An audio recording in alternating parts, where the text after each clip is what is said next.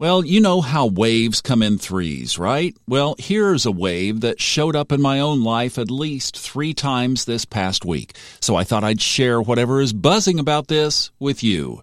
Levels of Energy. The audiobook I recorded for Fred Dodson is his most life transformative work by far. It will help you see the whole perspective of life as you never have before through the eyes of energy while keeping old Thomas gainfully unemployed at the same time. What a win win! Levels of Energy, available on Audible and iTunes. Now, hit it!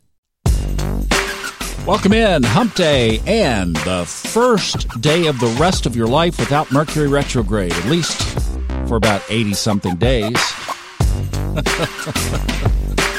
Woohoo! Hey, Thomas Miller here on the Fun Astrology Podcast. Thanks for stopping by. We've got a busy sky up above our heads today, so let's start picking this apart.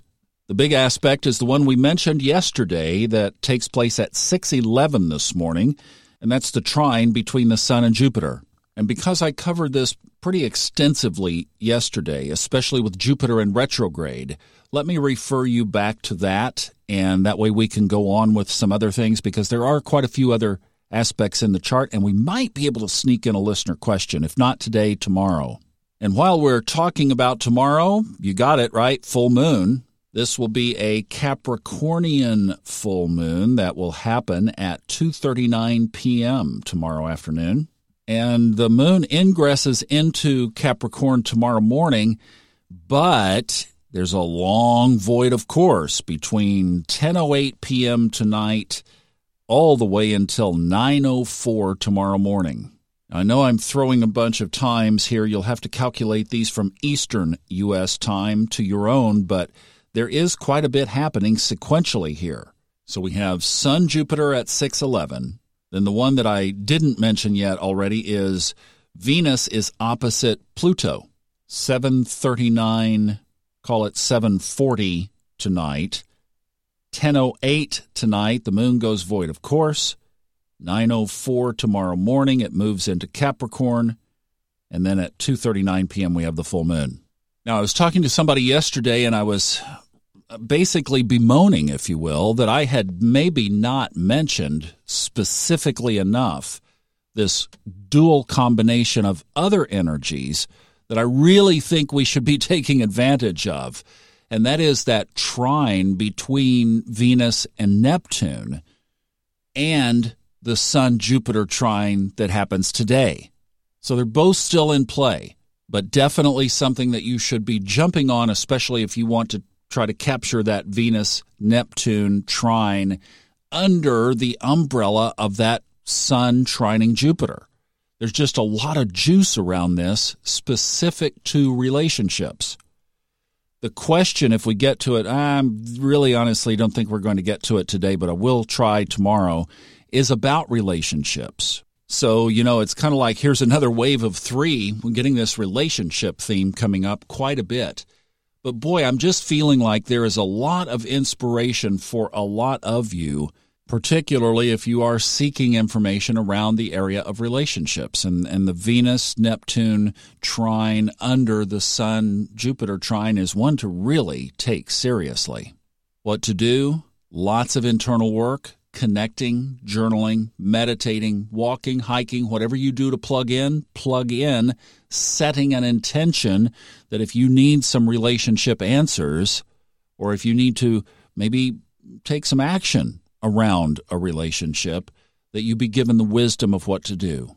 I didn't want to be remiss and not mentioning how big of an aspect this is before it gets away from us, which will be like tomorrow or Friday.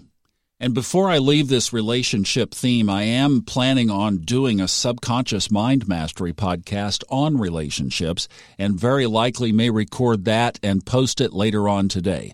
So if you would like, check over to Subconscious Mind Mastery. The reason is I have some updated thoughts about relationships in general, knowing how many challenges there have been in that area over these past 15 months, that I just have some updated thoughts on relationships that I thought I would get out. I'm not right, but I have been observing, and I, I think there are some things of note that we might consider. All right, you want to go deeper? I've got another one for you. There are quite a few others, actually. So let's talk about a couple of rectangles. We got a couple of interesting rectangles in the chart too today. And this is, gets a little dicey because I've got to mention four different areas, but put your thinking caps on here and we'll try to piece this together. Rectangle number one is a blue rectangle on my software, which means it is an easier aspect, joined by two trines and two sextiles. What are the energies involved? Well, Saturn, and we've got the moon and the south node. Those are sextile to each other. And then on the other side of the chart, we have Mars and the north node. Now let's go don't go too deep into this because you've already probably blown a few brain cells just right there, but let's think about some of the pieces that we have here already. We have the moon and we have the nodes of the moon. They are in a cooperative aspect. So this is about karma. This is about stuff from inside. Saturn is involved, so are we aligned or is there something out of plumb or are we resisting something that this aspect might be wooing us to bring back into alignment before the universe and Lord Karma Saturn have to get the cosmic club to beat us over the head, to get our attention, to bring us back to where we're supposed to be if we just weren't resisting. You see? and oh yeah, Mars. Well, Mars will just add some some octane to the tank. All right? So there's the favorable one. Now we have a red one.